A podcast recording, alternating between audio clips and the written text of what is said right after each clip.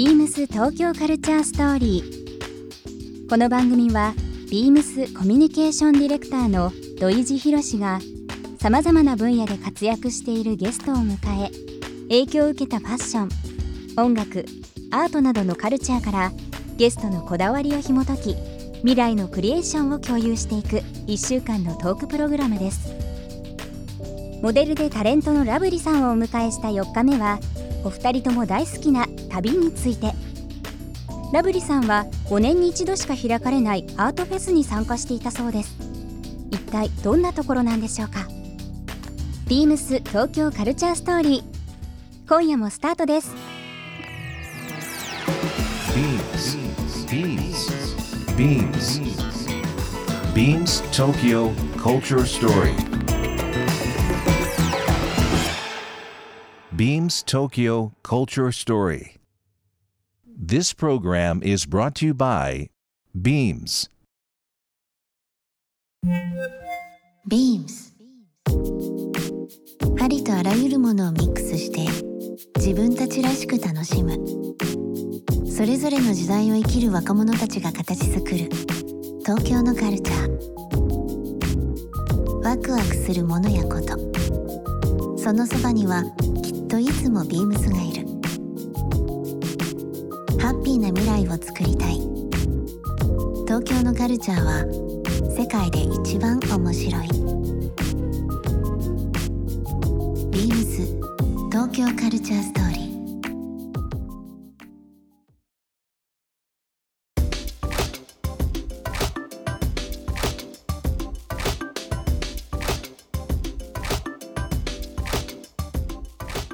ドイツに行ってきて。ね。はい。何日間ぐいらい行ったんですかあれ？うんドイツはまあ9日間ぐらいかな、うんうん行っててちょうどその5年に1回のアートのイベントがあってドキュメンタっていうあのやつなんですけどそれにこの年齢で行けたことはかなり大きいしかなりインスピレーションを受けた旅になりました。もう本当に朝起きてあの旅だけどもうずっとアート漬け夜までもう丸一日作品ばっかり見てでその合間でホットドッグ食べて 感じで。デザインも楽しいでしょ？ドイツって。めちゃくちゃね楽しい、あのバウハウスにバーハウス、うん。最高でしたよ本当に、そう。ちょうど帰って、まあ、ビームスのイベントがはい。あって、うん。最近どう？みたいな話した時ちょうどね、うん。そのドイツの話あそうですね。聞い。てバーハウスの話聞いたりとかしました、昔から旅好きですか、昔はうーん。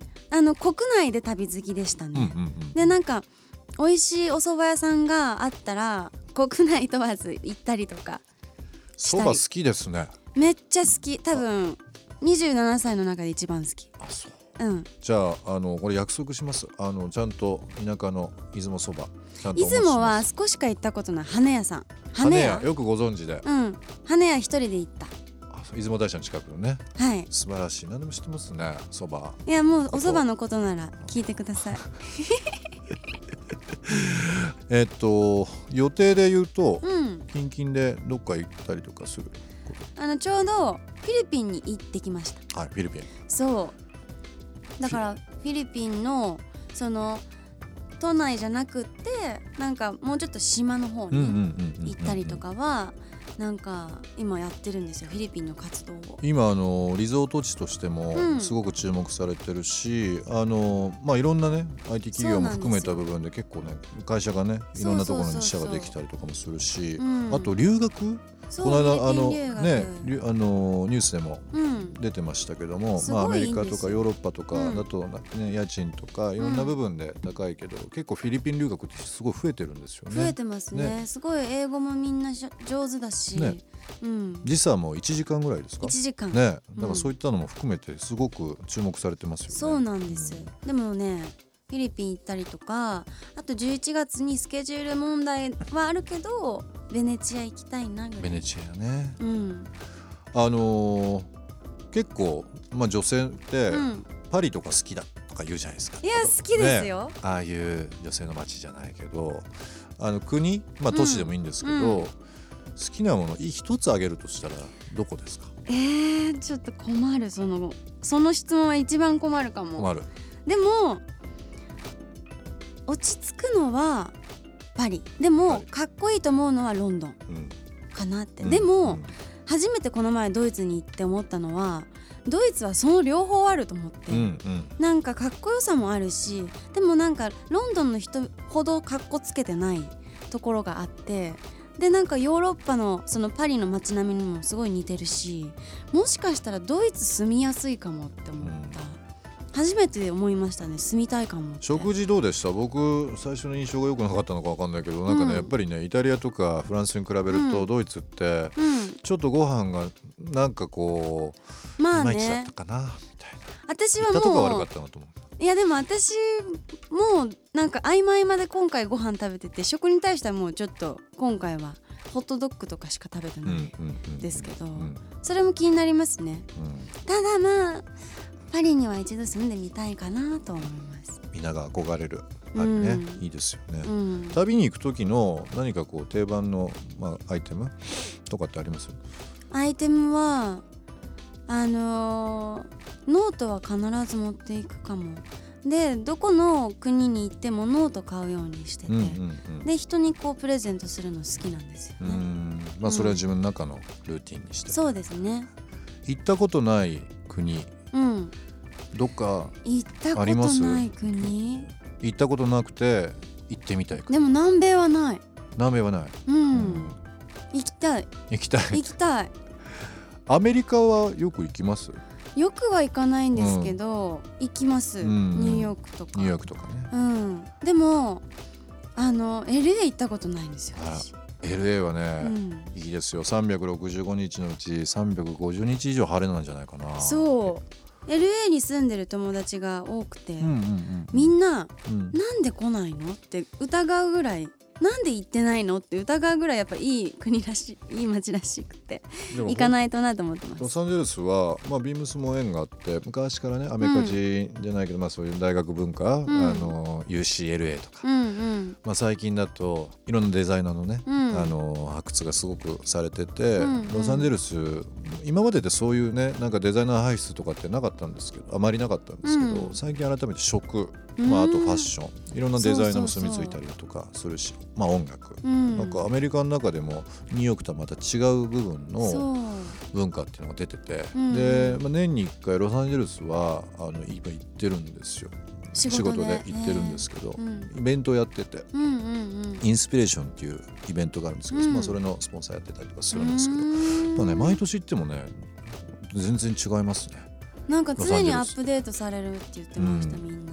あとアメリカだとおすすめはサンフランシスコですよ。サンフランシスコ最近本当に面白い、いいんですね、うん、まああのアップルの新社屋で注目されてるクパティーノっていう街も、まあ、あのサンノゼってですね、うん。ちょっと下の方にありますけど、うん。まあ、あの Google とか Facebook とかもそうだけどそういう IT 企業、まあまあ、いろんなグローバル企業の、まあ、本社機能がねそこにあったりとかするのへで。ー。いろんな部分でクラシックな街ではありながらも、最先端なものがすごく、まあ、融合されてて。行きた食事も非常に美味しいし、いね食事が美味しいって、うん。食事美味しいですね。野菜も美味しいし、あとまあワインどころなんで、お酒好きな人にはたまんないかもしれい。やもうお酒はやめたんで。な いお酒やめたっていうのはこの公共の電波に乗せていいのかなと思うんですけど、大丈夫ですか？だいはいやめました、はい、やめはい。やめてないようです。はい。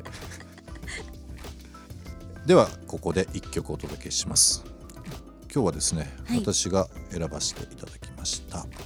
ライのオープンフジロックのライすごい良かったですよ。見に行きたかったんですけど私2日目だったから。あそっかそっかそっか。みんないいって言いますよ。言ってた、今ねうんまた改めて注目されてますよね、ラブリーさんとじ過ごす時間もですね。あっという間ですね。あとあと1日ですよ。あらもう帰らなきゃいけないんですか？一日終えたら。えっ、と時間が足りませんね。足りません。はい、1週間というあっという間の、まあ、5日間ですけそども。うですね。ものです、はい。では明日も改めてですけどよろしくお願いします。お願いします。